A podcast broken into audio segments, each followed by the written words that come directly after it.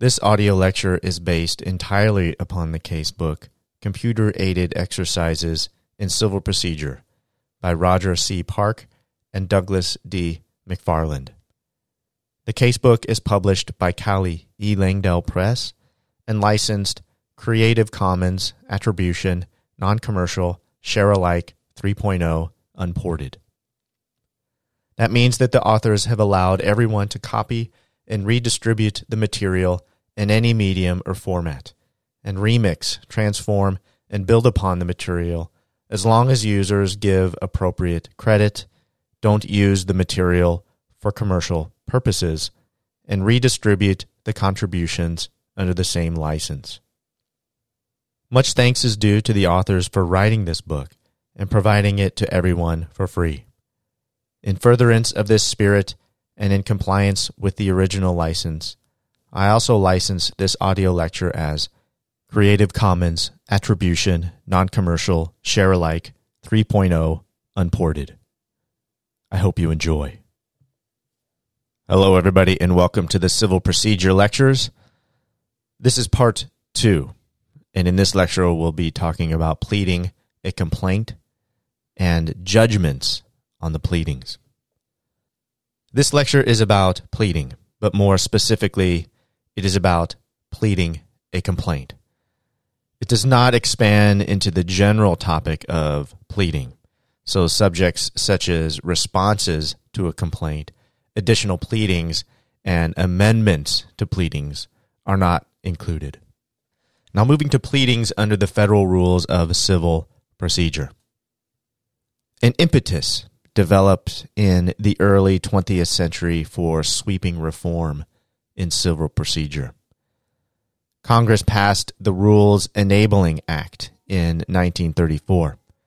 This is 28 U.S.C. Section 2072, which allowed the Supreme Court to appoint an advisory committee to draft rules of civil procedure for the federal courts. The advisory committee, under the leadership of Charles E. Clark, recommended a set of civil procedure rules to the court, and the court promulgated the Federal Rules of Civil Procedure in 1938. The federal rules govern procedure in the federal courts to this day. A majority of U.S. states today are so-called rules states, with rules patterned after the federal rules.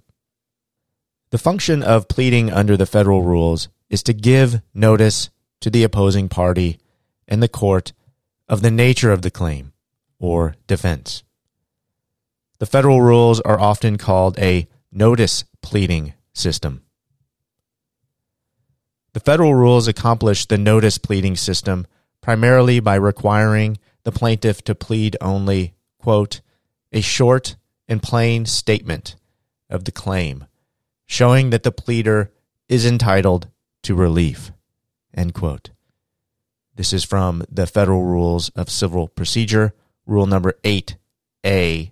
The intended simplicity of pleading a claim is reinforced by other rules. Another functions of preparing a case for trial are delegated to other portions of the rules, primarily the discovery rules. By requiring only a short and plain statement of a claim, the rules eliminate the two major sources of pleading litigation. Requiring pleading of facts does not appear in Federal Rule 8. In addition, cause of action does not appear in Federal Rule 8 or anywhere in the federal rules. It has been abolished in the federal courts and rules states. The use of the term claim for relief in preference to cause of action was quite intentional to eliminate pleading problems.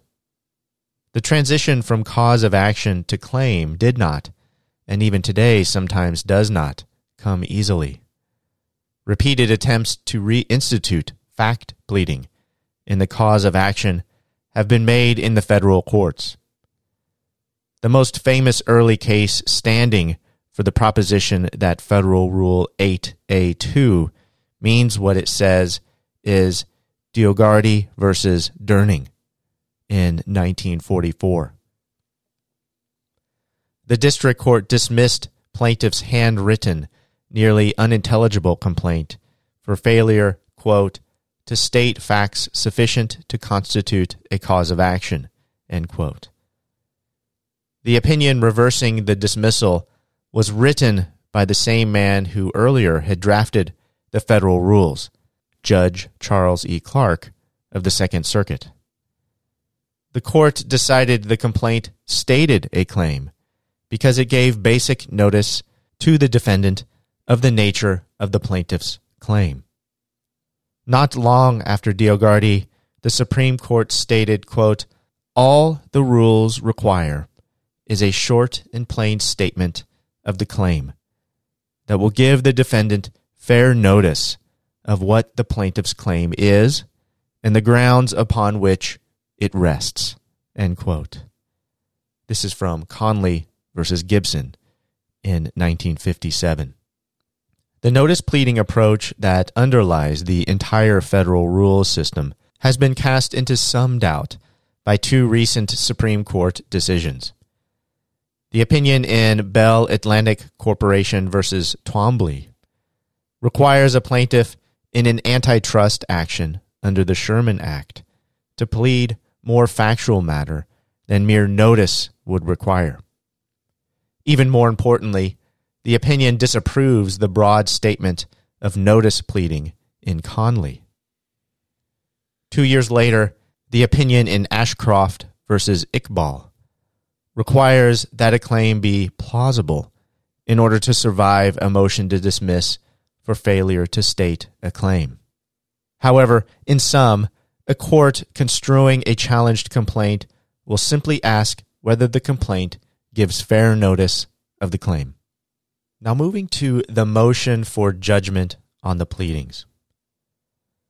After the pleadings have closed, either party may make a motion for judgment on the pleadings. The motion for judgment on the pleadings cannot speak. The allegations of the party opposing the motion are taken as true.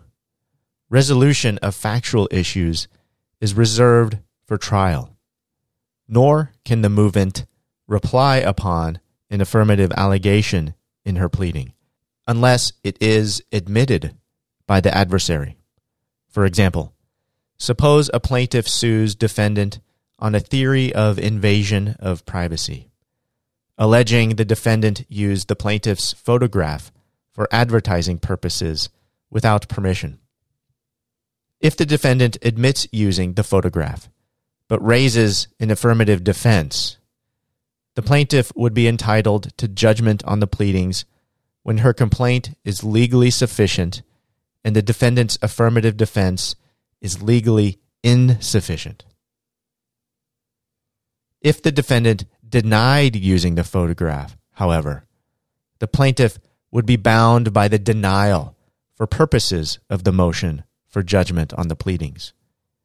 Plaintiff could not introduce extrinsic evidence that the photograph had been used. The motion for judgment on the pleadings searches the pleadings. When plaintiff makes a motion for judgment on the pleadings, she exposes herself to the possibility that her complaint will be dismissed. Before examining the sufficiency of the defendant's answer, the court examines the sufficiency of the plaintiff's complaint.